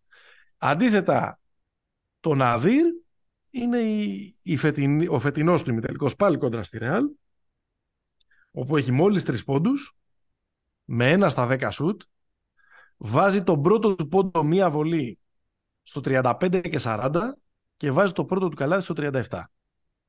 Που του χάρισε το προσωνύμιο Ζήρωτιτς. Ζήρωτιτς. Για βγάλε την ετυμηγορία. Την ετυμηγορία για το αν αξίζει να του συμπεριφέρεται όλη η Ευρώπη σαν να είναι ποδοσφαιρικά, ξέρω εγώ, Εμπαπέ. Ναι. Όχι, δεν αξίζει. Αλλά... Α, δεν αξίζει, λες. Οκ. Okay. Ε, ε, δεν αξίζει προφανώς όλη αυτή η ιστορία. Ε, αλλά έχουμε πέσει στο εξής, στην εξής, θα, θα, το πούμε ξανά. Έχουμε πέσει σε μια περίοδο που σπανίζει πάρα πολύ το ταλέντο. Δηλαδή είμαστε σε μια περίοδο αθρώας ας πούμε διαρροής ταλέντου προς το NBA. Δηλαδή φέτος μόνο έφυγαν οι δύο τελευταίοι, ο MVP του Final Four του 22 και ο MVP της Regular του 23, ο Μίτσιτς και ο, και ο Βεζέγκοφ.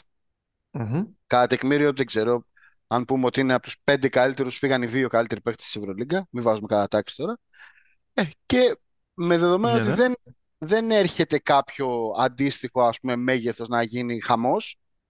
Ε, ο Μύρωτιτς δεν αμφισβητεί το στάτους του ανάμεσα στους τόπους, οπότε γίνεται όλη αυτή η ιστορία. Με, δηλαδή, αν, αν κάναμε μια, πώς να το πω, ένα ταξίδι στο χρόνο και λέγαμε για παράδειγμα ότι συζητάμε ρε παιδί μου με όρους 2007 και γυρίζει ο Σπανούλης από το NBA ή με όρους 2002 και μένει ελεύθερος ο Μποτιρόγκα.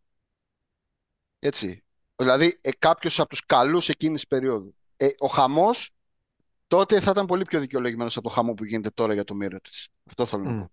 Καλά, για τον, για τον Ντέκι σίγουρα. Καταρχάς, ο Ντέκι όταν, όταν έφυγε από το Παναθηναϊκό το 2002 πήγε στην Παρσελώνα και ξαφνικά μια έρημος άρχισε, απέκτησε νερό. Και η Παρσελώνα έφτασε στο. Δηλαδή του πήγε και το πήρε. Πήγε και έκανε τη δουλειά για την οποία, για την οποία ε, προσελήφθη, που λέει και ο Σπυρόπουλος. Ε, ε, εντάξει. Του Σπανούλη. Του Σπανούλη, ωραία. Όχι, το Σπανούλη το, το, 13. Το 13, ας το πω έτσι. Να μένει ο ελεύθερος ο Σπανούλης το 13. Που τα έχει πάρει, που είναι top, κορυφή. Και με, τότε θα ήταν πολύ πιο λογικό να γίνεται για αυτούς τους παίχτες από αυτό που γίνεται τώρα με το Μύριοτιτ. Με όλα αυτά που mm κουβαλάει στην πλάτη του, ανεξαρτήτως ικανοτήτων και, και, και όλα αυτά. Πού θα πάει, ε, Στη Μονακό. Τώρα τι να σου πω, ρε παιδί μου, ξέχασα να. Στο, στον πρόλογο έπρεπε να πούμε ότι μέσα σε όλο αυτό που έχει γίνει, όλα αυτά τα, τα μικρά επεισοδιάκια του serial ε, Mirotic, ίσως το πιο κραυγαλαίο είναι ότι βρέθηκαν, ξέρω εγώ, χίλιοι, 1500 2.000 άνθρωποι μέσα στους 45 πέντε βαθμούς το Σάββατο το απόγευμα, νωρίς το απόγευμα να παρακολουθούν στα apps την πορεία ενός αεροπλάνου πιστεύοντας ότι ο Γιανακόπουλος πηγαίνει στο Βελιγράδι να τον υπογράψει και ο Γιανακόπουλος βγήκε παιδιά πιο, πιο μύρο της λέει παιδιά. Εγώ πάω ας πούμε στο ε, που, που πήγε νομίζω στη, στη Γαλλία στη το weekend, το weekend, να, στο να weekend δει, πήγε. να δει, να δει τη συναυλία του weekend ναι. για το weekend να γίνει όλο αυτό ρε παιδιά όχι για το μύρο της ξέρεις. Ε, ναι. Μου φαίνεται πολύ περίεργο, θα σου πω, ε, ε, πριν, πριν πω, μου φαίνεται πολύ περίεργο ότι δεν έχει ανοίξει η, ξανά η πόρτα του NBA. Φαίνεται πολύ περίεργο. Δηλαδή, ε, ε, διαβάζοντας μέσα στο βαθύ ίντερνετ των ε, Laker Forums φόρα, ε, βλέπω το όνομά του να, να παίζει, αλλά φαίνεται ότι μάλλον το έχει αποκλείσει ο ίδιος. Εγώ νομίζω θα πάω στον Παναθηναϊκό μέρο της. Ναι. Αυτό πιστεύω, ότι στο τέλος θα πάει στον Παναθηναϊκό. Έχω μια τέτοια, μια τέτοια αίσθηση ε, και ως δεύτερη επιλογή πιστεύω θα ήταν το Μιλάνο. Δεν πιστεύω θα ήταν το Μονακό. Το Πρικυπάτο. Νίκολα Μύρωτιτς, The Bachelor. Να δούμε. Θα μπορούσε να το κάνει και όλο αυτό ένα reality, ένα ντοκιμάντε. Ξέρεις, ο Λεμπρόν θα το είχε κάνει σίγουρα. Τέσσερα θα είχε κάνει, όχι ένα. Ναι. Πάμε σε ένα break. Θέλεις να δημιουργήσεις το δικό σου στοίχημα; Τότε μπορείς να δοκιμάσεις το Bet Builder της Bet365. Ποιος, πότε, ποιο, πόσα. Η απόφαση είναι δική σου. Το στοίχημα είναι δικό σου. Μπορείς να κατεβάσεις την εφαρμογή της Bet365 για να δεις γιατί είναι το αγαπημένο όνομα διαδικτυακού στοιχήματος στον κόσμο οι εξελίξεις στο θέμα Μύρωτιτς με τη ματέωση της ε, συμφωνίας που υποτίθεται όλοι έτσι έλεγαν ότι υπήρχε με την Παρτίζαν ε, κάπως πάγωσαν και το θέμα εγγύλια στον Παναθηναϊκό. Όχι μόνο αυτό, φυσικά βγήκε και ο GM της Μπολόνια και είπε παιδιά, ο Σεγγέλια έχει συμβόλαιο, εδώ θα παίξει του χρόνου κτλ. Και, και αυτός, αυτό κάπως ε, έριξε λίγο τους τόνους γιατί για μια-δύο μέρες τουλάχιστον στα ελληνικά μίντια, ο Σεγγέλια θεωρεί το παίκτης του Παναθηναϊκού. Δηλαδή, ναι, ναι. γράφονταν άρθρα σχετικά με το πώς θα αξιοποιηθεί, τι θα φέρει κτλ. κτλ με μια ε, σιγουριά. Ε, για να 'μαι ειλικρινής, εγώ θεωρώ ότι, ότι από την πλευρά της Βίρτους περισσότερο ήταν μια κίνηση τακτικής αυτή και όχι τόσο μια κίνηση ξεχάστε τον, αλλά ότι ξέρετε παιδιά πρέπει να πληρώσετε. Κάτι το οποίο ο Σεγκέλι έχει κάνει και στο παρελθόν, έχει βάλει στο παρελθόν από Τζέικ λεφτά για να αλλάξει ε, φανέλα. Νομίζω, το, νομίζω από την, ε, για να πάει από την Πασκόνια στην τσασεκα Έχω την αίσθηση ότι θα ξαναζεσταθεί αυτό το, το φαγητό που για την ώρα μοιάζει να έχει μπει λίγο ε, στη, στη συντήρηση και θα το ξανασυζητήσουμε. Μένει να δούμε τι θα κάνει και ο, ο Παναθηναϊκός και με τον, ε, με, το, με τον Πολωνό της Γκραν Κανάρια. Τον Παλτσερόφσκι. Που, τον Παλτσερόφσκι που συνέχεια μπερδεύομαι και τον λέω σαν τον... Ε, αυτό το αριστερό μπακ που έχει η Εθνική Πολωνία στο ποδόσφαιρο, το Μπλατσικόφσκι, πώς το λέει. Δεξί εξτρέμ, ρε. Κούμπα, Κούμπα, Κούμπα Μπλαζικόφσκι. Έτσι πολύ σύντομα, μην κάνουμε ναι. και υπερανάλυση.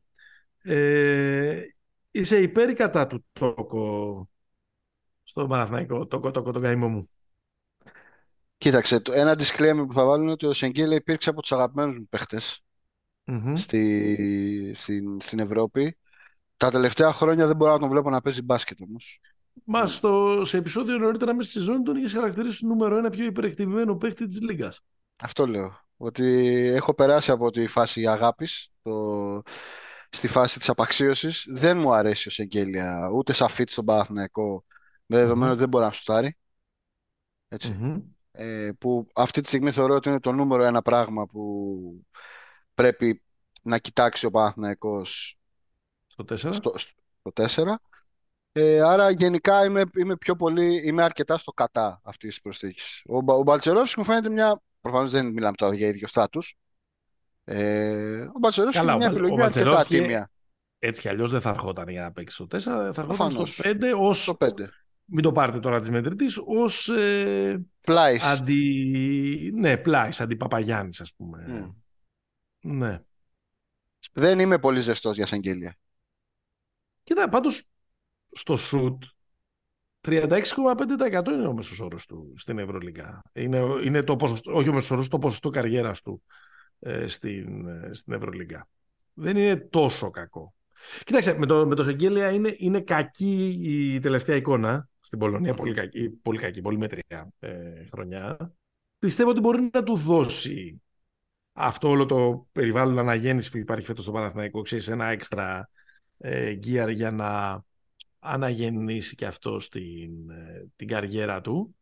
Εντάξει, ξαφνικά, αν υποθέσουμε ότι ερχόταν στο, ο Παναθηναϊκός γίνεται μια ομάδα με, με πολλές αιστείες δημιουργίας επιθετικά, γιατί ναι. βάζει και έναν, έναν extra playmaker στο, στο παιχνίδι του, γιατί είναι εξαιρετικός πασέρ ο Γεωργιάνος. Και, και καλός, και καλός με πλάτη. Εντάξει. Υπάρχουν έτσι λίγο κάποια ερωτηματικά με, συζητούσαμε πολύ, το συζητούσαμε και την προηγούμενη εβδομάδα και είναι και η, η νούμερο ένα ας πούμε ανησυχία όσων προσπαθούν να ξεκοκαλίσουν το φετινό ρόλο του Παναθηναϊκού, λίγο το μέγεθος, λίγο το, τα, τα stop στην άμυνα κτλ, κτλ. Δηλαδή δεν είναι ένα εχέγγυο ότι βάζει σκληράδα ως εγγέλια ναι. του, 2000, του 2023.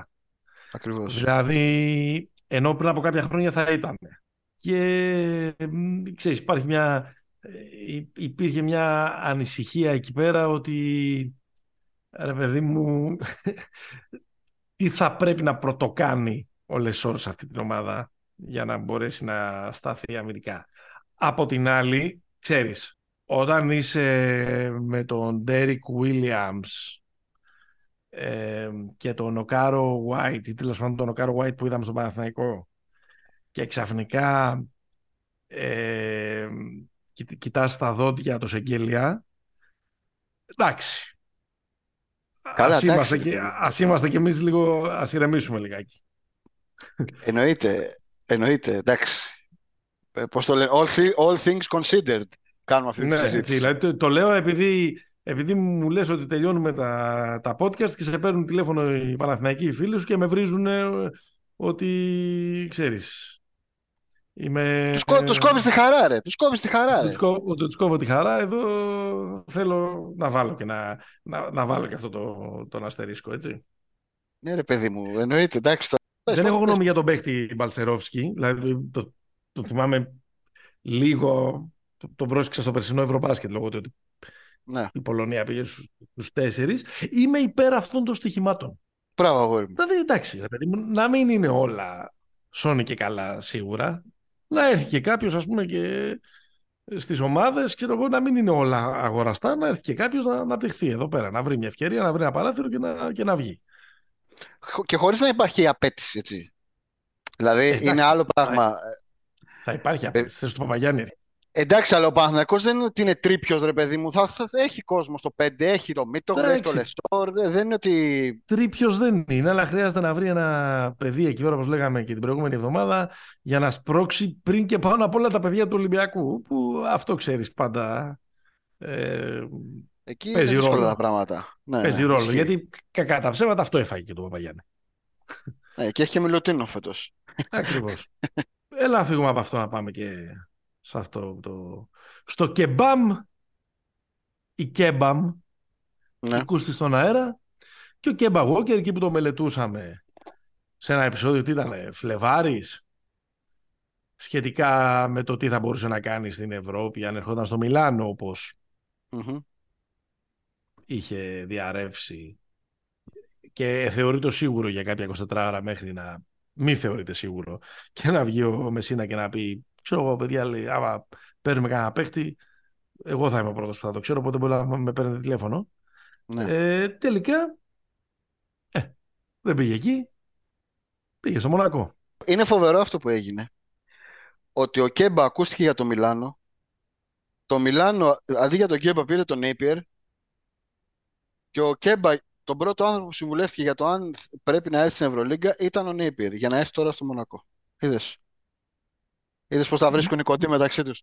makes, makes sense Είναι πολύ μεγάλη κίνηση επικοινωνιακά για, συνολικά για την Ευρωλίγκα. Δηλαδή το μέγεθος αυτού του Μμμ. παίχτη είναι, είναι πάρα πολύ μεγάλο. Δεν είναι συγκρίσιμο με κάτι που έχουμε δει, ξέρω εγώ, την τελευταία δεν ξέρω πόσα χρόνια. Είναι, δηλαδή έχει άρωμα 90s.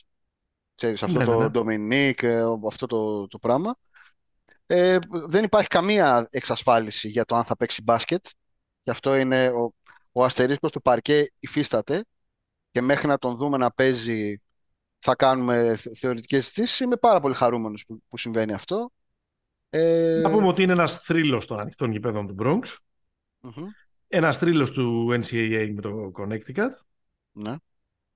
ένας παίκτης που έκανε Ένας θρύλος των Charlotte Hornets. Άσχετα που οι Hornets δεν ήταν ε, ομάδα θρύλοι, για να... δεν ήταν θρύλοι ποτέ Ναι. πουλήθηκαν κιόλας ε. Πουλήθηκαν, Ε, πουλήθηκαν. ναι ναι τελείωσε ο Μάικλ Τζόρνταν δεν είναι πια Πρόεδρος. ε, ε, ιδιοκτήτης ομάδα ή τέλος πάντων δεν είναι μεγαλομέτωχος ομάδα Μέτοχος είναι. δεν είναι η ομάδα του πια η Charlotte ε, Ναι. Hornets πια πώς να το πούμε Πούλα φύγε. Ε,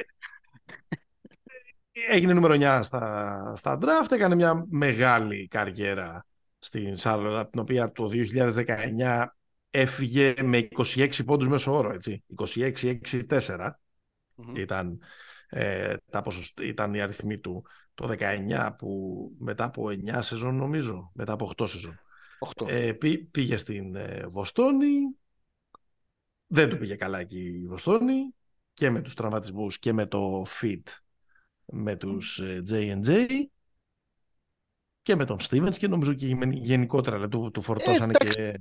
Ναι, το βασικό ήταν τα, τα γόνατα πάντως. Ναι. Και κάπως, ξέρεις, ήταν και λίγο, νομίζω ότι μπορέσουμε και μετά, σε αυτά τα μόλις δύο χρόνια που έμεινε εκεί πέρα, ήταν και λίγο εύκολος στόχος και επί της ουσίας ποτέ δεν έκανε και recover μετά την, ε, Ποτέ, μετά ποτέ. Την, μετά τη Βοστόνη. Δηλαδή, μετά έπαιξε το 21-22-37 παιχνίδια στην ε, Νέα Υόρκη. Πέρυσι έπαιξε 9 παιχνίδια στο, στο Dallas, αλλά ουσιαστικά είναι ένας has-been για το, για το Ε, NBA. ξεκάθαρα.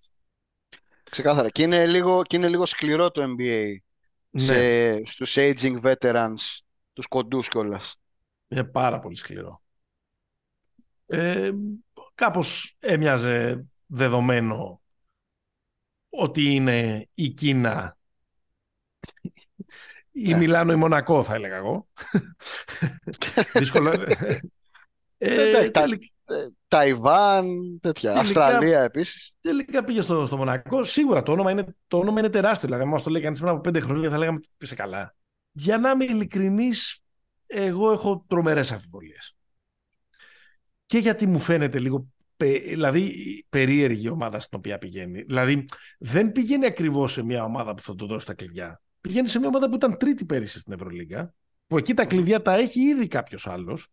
Και ο οποίος, οκ, μπορεί να μην είναι το ίδιο προφανώς το βιογραφικό του Mike James με τον Kemba Walker, αλλά ο, ο Mike James είναι ένας σχεδόν legend της Ευρωλίγκας. Ο Mike James είναι ο Kemba Walker της Ευρωλίγκα. Οκ. Okay. Ε, ε, εγώ, για να είμαι ειλικρινής, αυτό το πράγμα δεν το βλέπω να πηγαίνει μετά από Δεκέμβρη-Γενάρη. Και γιατί δεν θεωρώ υπάρχει και μια έτσι, αισιοδοξία ότι, ότι ο Κέμπα με το, με το πακέτο του ότι εδώ πέρα θα κάνει περίπατο γιατί ο Κέμπα είναι και 33 γιατί ο Κέμπα είναι δεν είμαστε καθόλου σίγουροι ότι θα είναι ε, υγιής. Και γιατί είναι 2023 δεν είναι 2019 Εντάξει, αλλά αν ο Κέμπα είναι υγιής εγώ πιστεύω θα κάνει περίπατο Δηλαδή, υπάρχει, δηλαδή, ο ένας μετά τον άλλον οι παίκτες, και εδώ δεν θέλω να το βάλω στο, σε αυτή τη μόνιμη ε, κόντρα περί Ευρωλίγας και NBA. Ο, δηλαδή, το είπε ο Ντόνσιτς, το έχει ψηλοποιεί ο Γιώκητς. Μέχρι και ο Γουεμπανιαμά που έπαιξε δύο παιχνίδια. Στο Summer League είπε ότι ε, ε, στην Ευρωλίγα μου φαίνεται ότι τα πράγματα, στην Ευρώπη τα πράγματα είναι πιο σκληρά. Αλλά εξακολουθεί και υπάρχει αυτή η η, άπο, η άποψη που δεν βασίζεται πουθενά, δεν έχουμε track record γι' αυτό, ότι όποιος και να έρθει από το, από το NBA στην Ευρωλίγα θα κάνει περίπατο. Δεν, δεν, δεν ξέρω πού βασίζεται. Εντάξει, δεν είναι όποιος ο Κέμπα Walker. αυτό λέω, ότι αν αυτός ο παίκτης είναι υγιής, ε, δεν έχουμε συναντήσει τέτοιο πράγμα. Α πω κάτι. Έχει να παίξει ο... μπάσκετ τρία, τρία χρόνια. Ε, ναι, μα, ε, προφανώς. Έχει να παίξει. Μα, μα δεν θα πλησίαζε. Δεν θα πλησίαζε εδώ. Ε, εγώ, συζητάμε εγώ το μόνο που λέω, εγώ το μόνο που λέω είναι ότι για να έρθει αυτός ο παίχτης εδώ, νομίζω ότι πιστεύει ότι ακόμα έχει καύσιμο. Αλλιώς θα πήγαινε σε μια Ταϊβάν να παίρνει τα, τα φράγκα του και να ράζει. Ε, εντάξει, τώρα, για το αν, τώρα για το αν παίχτες που στο NBA, δεν, δηλαδή ο Νέιπιερ που ήρθε και έκανε ξέρω εγώ 16 πόντους και, τους, και μάζεψε αυτό το, το, το, αχούρι εκεί πέρα ή, ο, ή ότι έκανε ξέρω εγώ Λάρκιν αυτοί δεν είναι παίκτες οι οποίοι κόλλησαν εδώ πέρα και κούμπωσαν. Τους βάζω αυτούς γιατί είναι, γιατί είναι και κοντούρες. Δεν λέω τώρα. Δεν μιλάω για, mm. για στάτους παίχτη. Νομίζω ότι μπορεί να, να επιβιώσει στα, στα σκληρά πράγματα που έχει η Ευρωλίγκα, ρε παιδί μου, όσον αφορά το physicality, τα, τα screen, αυτά, τις, το handcheck. Εντάξει. Νομίζω ότι ο Κέμπα μπορεί, αν είναι καλά, αν είναι καλά νομίζω θα είναι... Το να μην είναι, ξέρεις, το, το, το να μην είναι πίσω φύρα, επίσης για μένα είναι πάρα πολύ σημαντικό, ειδικά στην ομάδα που πήγε. Εντάξει όμως, κοίτα, αυτή η ομάδα έχει αθλητικά φτερά. Δηλαδή μπορεί έχει, να το καλύψει. Έχει αθλητικά φτερά, αλλά άμα πρέπει να παίζεις μόνιμα με, τρεις από τους τέσσερις, Μάικ ε, και δύο από τους Κέμπα, Λόιτ και, ε, και Οκόμπο, ξέρεις, δύο, πέντε παίζουν μπάσκετ. ναι, ναι, σωστό. Όχι, αυτό, αυτό, είναι, αυτό είναι σοβαρό ζήτημα. Εντάξει, ναι. Αν ναι. πρέπει, αν λανσάρει δηλαδή τριά, τριάδα γκαρντ, είναι πολύ πιο ναι. δύσκολο. Ε, δεν, δεν, ξέρω πώς αλλιώς μπορεί εκεί πέρα να μην μαχαιρωθούν. Ε, να παίζουν δύο-δύο. Μέχρι τη Βασιλόπιτα. ε, δεν ξέρω. Όχι, και εμένα ε, ε, ατραξιόν και μακάρι ποτέ δεν είναι ωραίο. Είμαστε με τον παίκτη. Επιστρέφω στην αρχή. Ποτέ δεν είναι ωραίο να βλέπεις ε, ξέρεις, κάποιους οι οποίοι είναι προφανώς ε, πρικισμένοι να τους βλέπεις σε, σε παρακμή. Μακάρι να έρθει και να τα διαλύσει όλα. Και να κάνει και μια δεύτερη καριέρα ε, και να έχει και μια πενταετία ε, μπροστά του όπου να γίνει και να φύγει ως, ως Κέμπα Euroleague Legend και όχι ε, ε NBA All-Star. Αλλά δεν ξέρω, δεν είμαι πολύ ευχαριστημένος. Αντίθετα πιστεύω ότι είναι φοβερός ο εντός πάρα πολλών εισαγωγικών γιατί δεν είναι αυτό το πράγμα ε, επαναπατρισμός του Ραούλ Νέτο στη Φενέρ. Γαούλ. Γαούλ Νέτο. Στα 31 ε, αυτός που επί της ουσίας δεν έχει κάνει κάτι ε, σπουδαίο στην Ευρώπη. Δηλαδή... Στη Μούρθια έπαιζε. Στη Μούρθια έπαιζε και πιο πριν στην, ε, στην, ε, στη Χιπουθκόα, στην, ε, στη χώρα των Βάσκων που είναι και ομάδα χαμηλότερων κατηγοριών. Αλλά δεν ξέρω, έχω την εντύπωση ότι αυτός μπορεί να κάνει μαγείες. Είναι, είναι πολύ ευρωλυγκάτο παίχτης. Πολύ, είναι και μάστορα του πήγαινε όλο καταρχάς. Ναι, ναι, ναι. Είναι δηλαδή... και, και είναι και γερό γκαρντ. Δηλαδή δεν είναι, είναι χτιστός, δεν είναι τρύπας ο Νέτο. Είναι, είναι πολύ καλή κίνηση αυτή. Και από το Under the Radar είναι η καλύτερη. Ναι, ναι, ναι. Και καλά νέα για το, για τον Παπαγιάννη αυτά. Ναι, ναι, ναι. Αυτό που, αυτό που δεν ξέρω είναι αν ρε παιδί μου θα ανταποκριθεί στο πολύ, το πολύ μεγάλο usage που θα έχει πιθανά. Ε, γιατί μόνο, με Δηλαδή- το Wilbekin δίπλα του, εντάξει. Δεν ξέρω. Αυτό, αυτό, αυτό λίγο θέλω να δω. Δηλαδή, αν είσαι, δηλαδή ο Νέτο είναι ένας παίκτης τα τελευταία 4-5 χρόνια. Είναι παίκτης του δεκαλέπτου, ρε παιδί μου. Έτσι. Οικονομικός, ωραίος, σοβαρός. Τώρα θα α, α, αυξάνονται οι απαιτήσεις. Είναι παίκτης που έχει παραστάσει και με την εθνική. Είναι, είναι, είναι plug and play νομίζω αυτός ο παίκτης. Δηλαδή μπαίνει, παίζει. Είναι, μου άρεσε, είναι πολύ μου καλή άρεσε κίνηση. πάρα πολύ σαν κίνηση. Και αυτό επίσης το θεωρώ ότι είναι μια κίνηση που λίγο δίνει στη λίγκα στάτους, ότι έφερε Ναι, ναι. Μα έτσι γίνεται η δουλειά.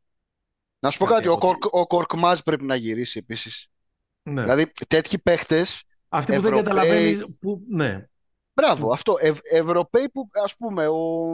Πώς λέγεται, μωρέ, ο, ο Τσάντσαρ, ο Σλοβαίνος του, του Denver. Δηλαδή, παίχτες που μπορείς να τους φέρεις που είναι σε αυτό το παίζω, δεν παίζω. Όπως ήταν, για παράδειγμα, ξέρω εγώ, ο Μούσα. Ο Μούσα γύρισε, έκανε αγροτικό ένα χρόνο. Παπ, Ρεάλ Μαδρίτης. Δηλαδή, Πάρα... Καλύτερος παίκτης της Ρεάλ στην κανονική περίοδο. ναι, δηλαδή δεν είναι ανάγκη να γυρίσει ο Ρούμπιο, που θα γυρίσει προφανώς κάποια στιγμή και θα κάνει ό,τι είναι να κάνει.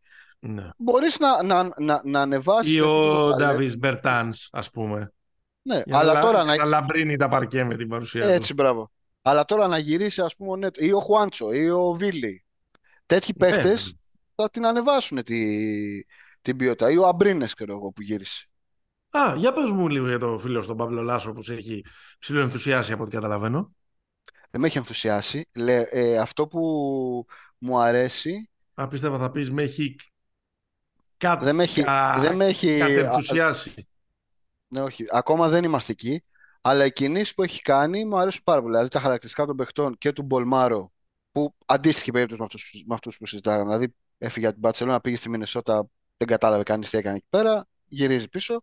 Και ο Έντουαρντς είναι ένας παίκτης που τον συζητήσαμε και στα, και στα playoff για εκείνο το ματσάκι που είχε κάνει τον Ολυμπιακό. Αλλά γενικά είναι ένας παίκτης που δεν νομίζω ότι πήκαρε, ρε παιδί μου. Δεν έκανε καλή χρονιά στη, στη Φενέρ και Ναι. νομίζω ότι έχει να, να δώσει.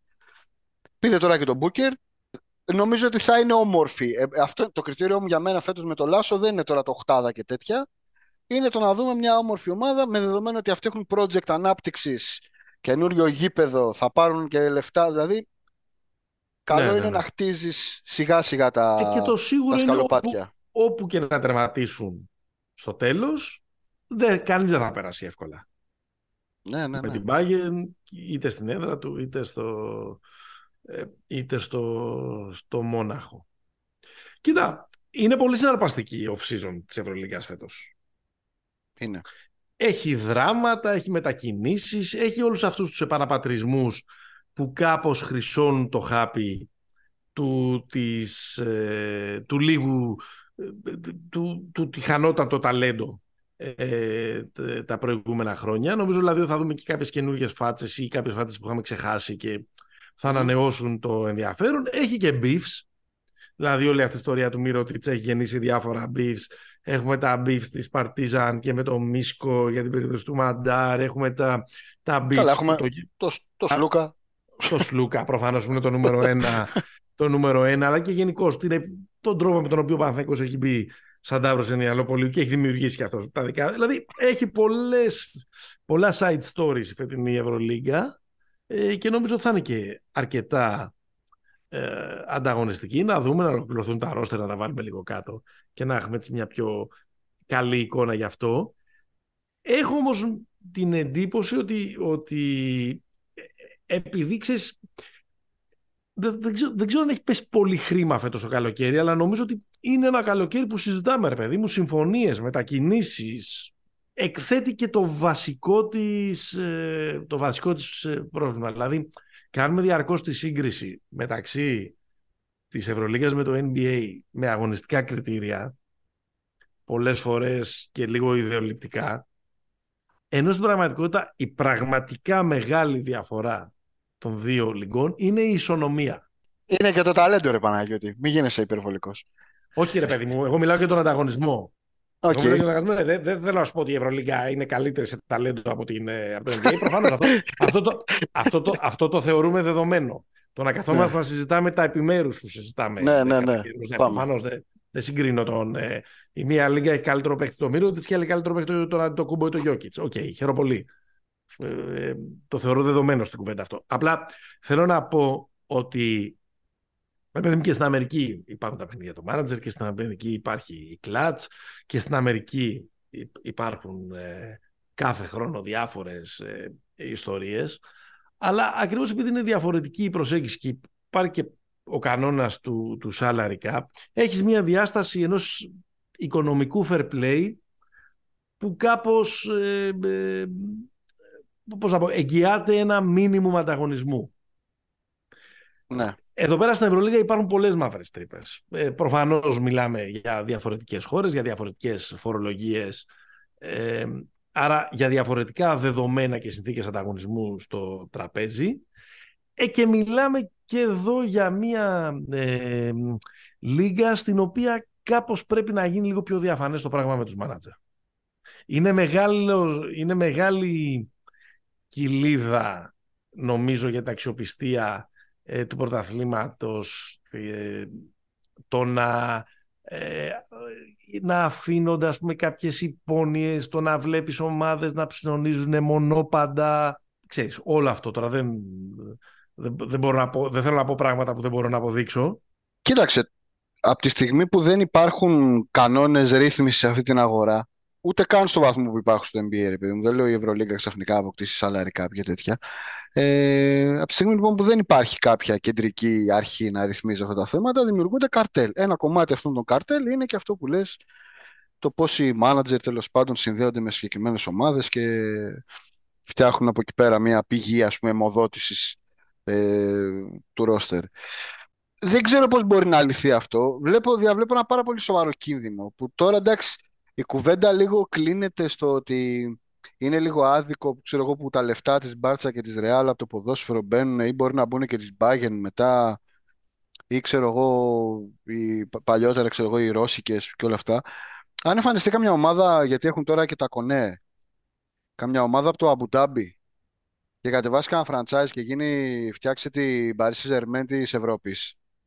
Mm-hmm. Ε, ε, ίσως τότε μόνο έχουμε έχουμε εξελίξεις. Μέχρι στιγμής συνεχίζεται αυτό το πράγμα που είναι άγρια δύση. Δεν ε, καλά, για να, για να πει πάντως η ομάδα από το Abu Dhabi... Ναι, θα την ψηφίσουν οι μέτοχοι. Οι ίδιοι θα την βάλουν. Ναι, δηλαδή... ναι, ναι, ναι, Όχι, ενώ, α, α, ενώ ρε παιδί μου στο, πώς να το πω, στη δημόσια σφαίρα, στη συζήτηση. Γιατί, OK, okay, αυτοί θα κοιτάξουν τα οικονομικά, αλλά εδώ επειδή εμείς μιλάμε από την πλευρά του φαν, έτσι, ναι. ε, αυτά τα θέματα δεν ανοίγουν. Ή, ή ανοίγουν κατά παραγγελία. Ξέρω εγώ, λέει η Παρτίζαν, ξέρω εγώ, λέει ο Αστέρας που τα βρήκε τα λεφτά η Παρτίζαν, ή λέει η Παρτίζαν που τα βρήκε τα λεφτά ο Αστέρας. Ή μπορεί να πει, ξέρω εγώ, ο ένας που τα βρήκε η Μακάμπι, που τα βρήκε ο Παναγιώ, που τα βρήκε ο Ολυμπιακός. Μόνο mm. αν μας αφορά. Αλλά σε συνολικό πλαίσιο δεν έχει γίνει. Δεν έχει ανοίξει, ρε παιδί μου, σε επίπεδο board. Έγινε μια συζήτηση, ξέρω εγώ. Ε, μάλλον ε, ένα από τα πρώτα πράγματα που νομίζω πρέπει να ζητηθεί με το νέο CEO, ξέρω και όλα αυτά, το, ε, το Λιθουανό, ε, δεν γίνεται να μαντεύουμε ποιοι είναι οι μισθοί. Πριν λέγαμε για το Μύρωτιτς. Εγώ θυμάμαι όταν ήρθε το Μύρωτιτς, το συμβόλαιο του λεγόταν ότι είναι 7. Ναι. Τα χρόνια περάσανε και φτάσαμε στα 11. Δεν ξέρω ποια είναι, ποιο είναι το τελικό νούμερο, ρε παιδί μου. Πόσα έπαιρνε στο χέρι. Όχι ότι με νοιάζει, αλλά ξέρεις για να έχουμε τάξη μεγέθους, γιατί κάθε χρόνο γίνεται και μια κουβέντα. Πώς να το πω. Λέγαμε, ας πούμε, πέρσι για τον Παναθηναϊκό που ήταν σε φάση έσοδα-έξοδα, έτσι. Και πρόπερσι. Ναι. Ότι και λέγανε οι Παναθηναϊκοί δεν γίνεται. Εντάξει, δεν έχουμε λεφτά, αλλά ξέρω εγώ η Bayern είναι οχτάδα. Έχει mm-hmm. περισσότερα λεφτά από εμάς η Bayern. Στο τέλος της ημέρας δεν ξέρουμε πόσα λεφτά έχει η Bayern και ο Παναθηναϊκός και ο ένας και άλλος, γιατί δεν υπάρχουν. Ναι, μόνο κατά, προ... μόνο κατά προσέγγιση. Ε, ναι, ναι, δηλαδή, ναι. ξέρω εγώ, η ΕΚΙΠ τα προηγούμενα χρόνια προσπαθούσε να το υπολογίσει και θεωρούταν, ας πούμε, ένας. Οι, οι, Λιθουανοί το είχαν βγάλει το, το Basket News, είχαν κάνει κάποιες τέλος ναι. πάντων προσταφαιρέσει με φορολογικά και τέτοια. Και... Είναι πάντως ένα καρφί, ας πούμε, στο φέρετρο της αξιοπιστίας, γιατί είναι μερικές φορές, ε, δεν ξέρω πώς να το πω, και κάποια πράγματα που βγάζουν και λίγο μάτι. Ε, ε ναι. Ε, τώρα, εντάξει, πρέπει να το σχολιάσουμε, δεν γίνεται. Δεν νομίζω ότι χωρά πολύ μεγάλη ανάλυση, αλλά τέλος πάντων τελείως παράνοια. Αυτό το πράγμα ε, που είχε αγώνες εθνικών ομάδων και αγώνες Ευρωλίγκα την ίδια μέρα και που έφτιαχναν οι εθνικές ομάδες ε, συνθέσεις ανάγκης και και και και και Εντάξει, τελειώνει. Η Ευρωλίγκα και η FIBA ανακοίνωσαν ότι κατέληξε μια συμφωνία, αρχίζει γενομένη από τα παράθυρα του Φεβρουαρίου ε, και ότι ε, θα βρουν τέλος πάντων έναν τρόπο να τα χωρέσουν ούτως ώστε να μην έχουμε αυτή την, ε, την τρέλα, να μην συμπίπτουν τα καλεντάρια.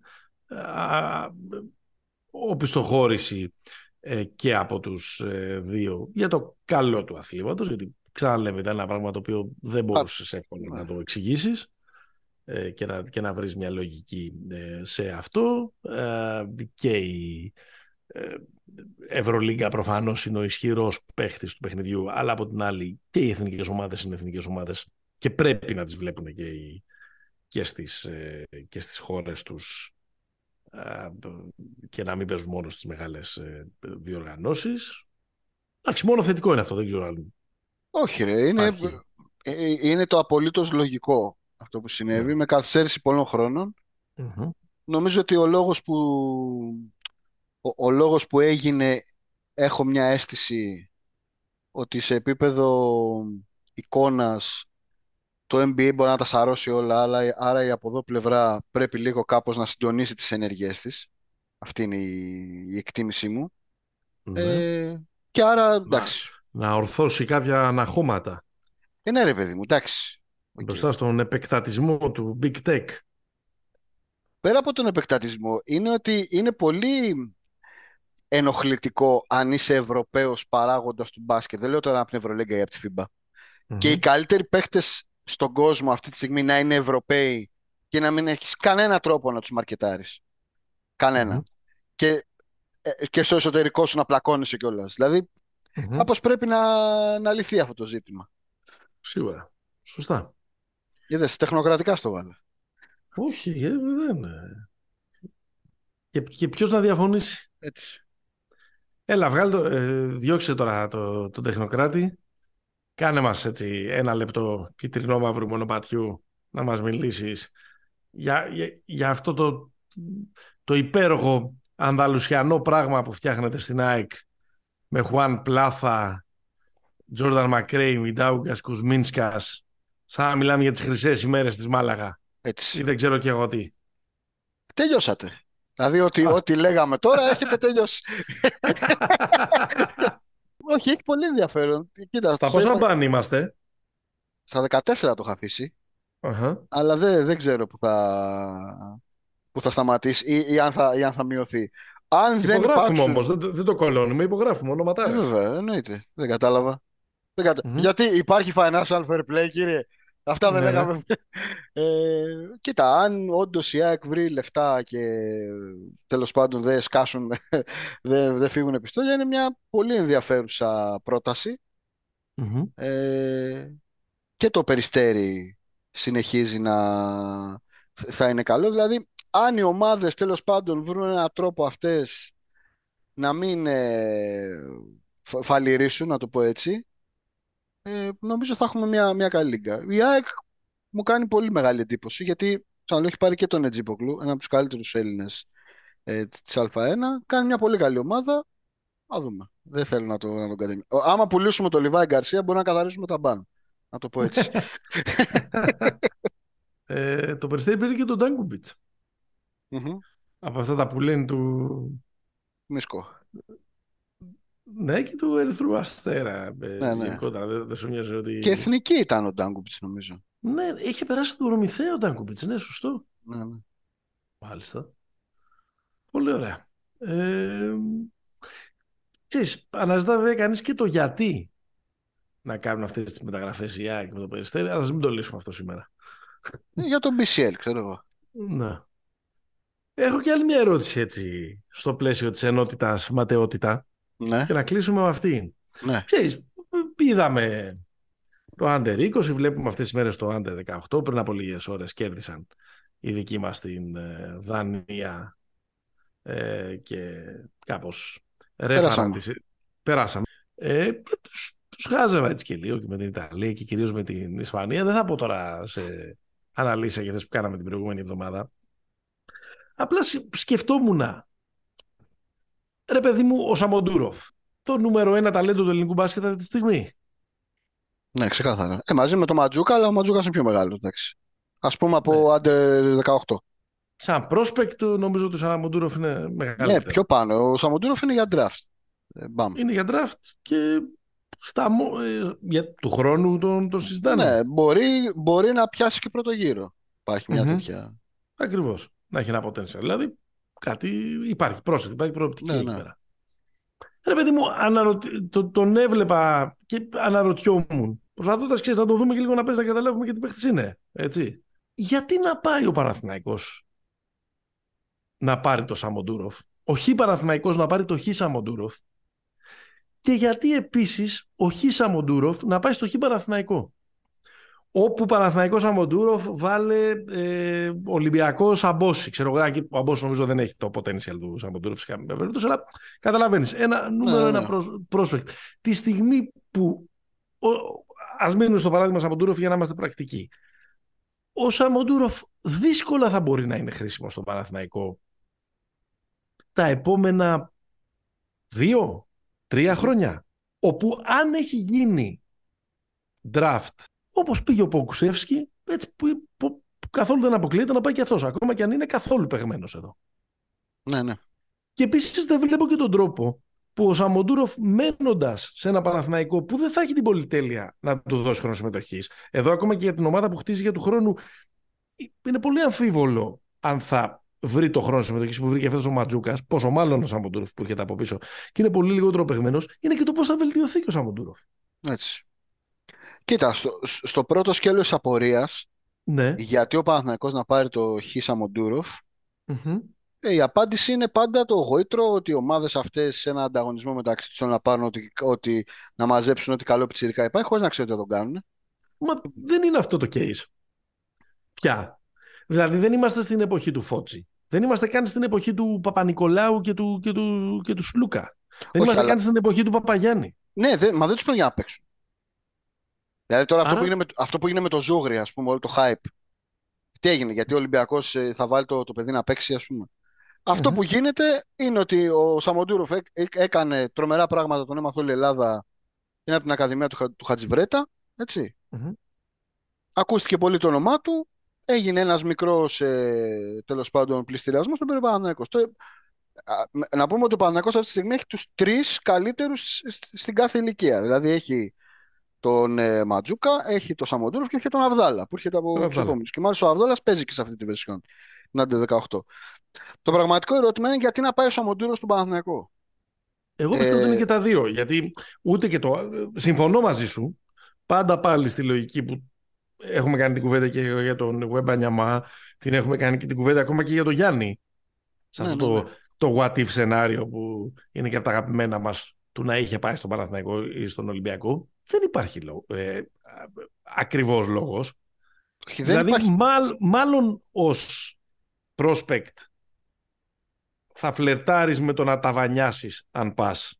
Ε, Θα γίνεις χειρότερος. Μα άμα δεν παίζεις. Εγώ λέω, εγώ το είπα και στο, στο προηγούμενο, δεν θυμάμαι, στο προ-προηγούμενο, ότι η, η καλύτερη προοπτική που βλέπω εγώ για αυτά τα παιδιά ε, είναι ή να πάνε στο κολέγιο, δηλαδή, αλλά αυτό προ- ε, υπάρχει και ένα κομμάτι που έχει να κάνει με την οικονομική δυνατότητα. Ξέρεις, δεν Ναι. είναι το, το λέμε γίνεται. Ή να πάνε, ξέρω εγώ, σε κάποια ομάδα σαν την Ulm. ναι. Δηλαδή σε ομάδες του, του επόμενου, ίσως και μεθεπόμενου επίπεδου, σε ένα πολύ πιο υγιές περιβάλλον, γιατί στην Ελλάδα δεν, δεν υπάρχει αυτό το περιβάλλον. Δηλαδή δεν είναι ότι έχουμε κακό πρωτάθλημα, αλλά έχουμε και δύο ομάδες που βάζουν μικρούς. Κανείς δεν βάζει Μμμ. μικρούς. Μμμ. Εντάξει. Αυτή θα ήταν η μόνη, η μόνη προοπτική, νομίζω. Η άλλη προοπτική, η τρίτη που προφανώς εκεί ποντάρει, φαντάζομαι, ο Σαμοντούροφ, είναι ότι το παιδί θα γίνει draft, θα πάει έξι μήνες G League, θα τον χτίζουν, θα τον κάνουν και όλα αυτά και θα προσπαθήσει να βρει ένα παράθυρο ευκαιρίας να πάει να παίξει κατευθείαν στο υψηλότερο επίπεδο. Δηλαδή ότι έχει τέτοια εμπιστοσύνη στις δυνατότητες του να το κάνει αυτό. Ε, αυτή η, τελευ... ότι η τελευταία διαδρομή στατιστικά είναι πιο σπάνια. Άρα κανένα, εγώ επιμένω για τον Χ Παναθηναϊκό, κανένα όφελος. Κανένα όφελος δεν υπάρχει. Μόνο η Λέζα υπάρχει ότι το πήραμε τον καλό μικρό. Αυτή είναι η, η Και δεν, αίσθηση. τον, βγ- και δεν τον βγάλαμε κιόλας. Δηλαδή, Γιατί, δεν, είναι- γιατί, και- γιατί και τα τελευταία χρόνια, καλός ή κακός, Ακόμη και ο, και ο Ολυμπιακός που είναι πιο υγιές στο περιβάλλον τα τελευταία χρόνια μετά την επιστροφή ε, Μπαρτζόκα δεν είναι ένα περιβάλλον. Ο Ολυμπιακός έβγαλε τους 90 έκλεισε. Τους έβγαλε. Ναι, αλλά οι 90 είναι 35 τώρα. Αυτό λέω, ότι η, η τελευταία φουρνιά που μπορούμε να δούμε ότι βγήκε είναι οι 90 Αλλά Ναι. δεν, ε, πώς το λένε, δεν είναι προϊόντα της Ακαδημίας του Ολυμπιακού. Όχι. Όχι, Έτσι. εντάξει. Τους πήρε, αλλά τους άνδρωσε. Ναι, ναι, τους έπαιξε. Τους έβαλε και παίξανε. ας Το Σλούκα, το Μάντζαρ και τον Παπα-Νικόλα, έστω πούμε. και αν Μόνο, το, το να ανδρωθούν αυτοί πέρασε από ε, χιλιαμύρια κύματα. Ναι. Ας πούμε. Ο, ο Ιβκοβιτς που ήθελε να διώξει τον ε, Νοέμβριο-Δεκέμβριο του 12 τον, ε, τον Σλούκα και του, του 11, συγγνώμη, τον Σλούκα κτλ. κτλ. Αλλά εντάξει, αυτές είναι Ναι. ιστορίες του, ε, του παρελθόντος. Άρα, ε, επί της ουσίας, πάει να φτιαχτεί με έναν κάπως ανορθόδοξο τρόπο μία αναπτυξιακή διάσταση ή βαθμίδα του ευρωπαϊκού ε, ε, μπάσκετ η οποία όμως ταυτόχρονα ανταγωνίζεται εκείνους που κάνουν πρωταθλητισμό. Δηλαδή οι Μέγκες, η Ούλμ, η Μετροπολιτάν Μμμ. παίζουν στις ίδιες λίγες με τις ομάδες που παίζουν στην ε, Ευρωλίγα και δεν έχουν το περιθώριο. Δηλαδή, Είναι λίγο πρόβλημα Ναι. αυτό. για να πω. Είναι, δεν, Ε, βέβαια. δηλαδή η κάθε ταχύτητα πρέπει να έχει ξεχωριστά ε, περι- πρέπει να έχει ξεχω- πρέπει να ξεχωρίζει από την, από την άλλη. Δηλαδή είναι, και αυτό είναι κάτι που το ευρωπαϊκό μπάσκετ θα, θα κληθεί να το απαντήσει ε, νομίζω. Γιατί επηρεάζουν αυτόν τον ανταγωνισμό αυτό, δηλαδή, δεν λέω για κάτι άλλο. Δηλαδή, υπέροχη, φανταστική η Ιούλ, του χρόνου πρέπει να το ξανακάνει από την αρχή. Πήγε από επεισόδιο 121. Μας ακούτε στους μπεταράδες.gr. Πληροφορίες, προγνωστικά, οτιδήποτε χρειάζεται. Έρχεται σιγά σιγά και μου το μπάσκετ κάθε μέρα θα υπάρχουν. Ετοιμάζονται και special για το, για το site. Αλλά κάθε μέρα θα υπάρχουν και όλες οι αναλύσεις και οι πληροφορίες που ε, χρειάζεστε. Το Pick and Pop εκπέμπει με την υποστήριξη της bet365.gr όπου μπορείτε να βρείτε όσα στοιχήματα ειδικά και μη χρειάζεται για τις οργανώσεις που είναι ενεργές ή που ετοιμάζονται να ε, ξεκινήσουν. Φαντάζομαι, θα- ξέρω, υπάρχει κανένα, ε, κανένα στοίχημα που θα πάει ο Μύρο ότι θα υπάρχει. Λοιπόν, ε, μας ακολουθείτε στα social, σε Facebook και σε Instagram, Pick and Pop είναι το, το handle. Μας ακούτε και στις πλατφόρμες, κάντε like, κάντε subscribe να σας έρχεται το επεισόδιο συστημένο, αφήστε μας καμιά ερώτηση στο Spotify, βάλτε, πείτε καμιά καλή κουβέντα, κάντε κανένα share, βάλ- βάλτε ε, καμιά ε, πεντάστερη ε, κριτική. Τα έχουμε ξαναπεί, τα λέμε κάθε φορά. Αυτός είναι ο μοναδικός τρόπος να νικήσουμε το τέρας του αλγόριθμου και να μεγαλώσουμε την παρέα που μεγαλώνει πολύ τις ε, τελευταίες εβδομάδες. Σας ευχαριστούμε πολύ γι' αυτό. Φαίνεται ε, και στα chart αλλά και στα ε, νούμερά μας. Δεν έχουμε Αλλά να τους κυρίως- βάλουμε. Φαίνεται, στην- αλλά κυρίως φαίνεται στην ατμόσφαιρα. Έτσι, έτσι. Love is in the air. Μέχρι το επόμενο επεισόδιο. Stay hopeful. Γεια χαρά.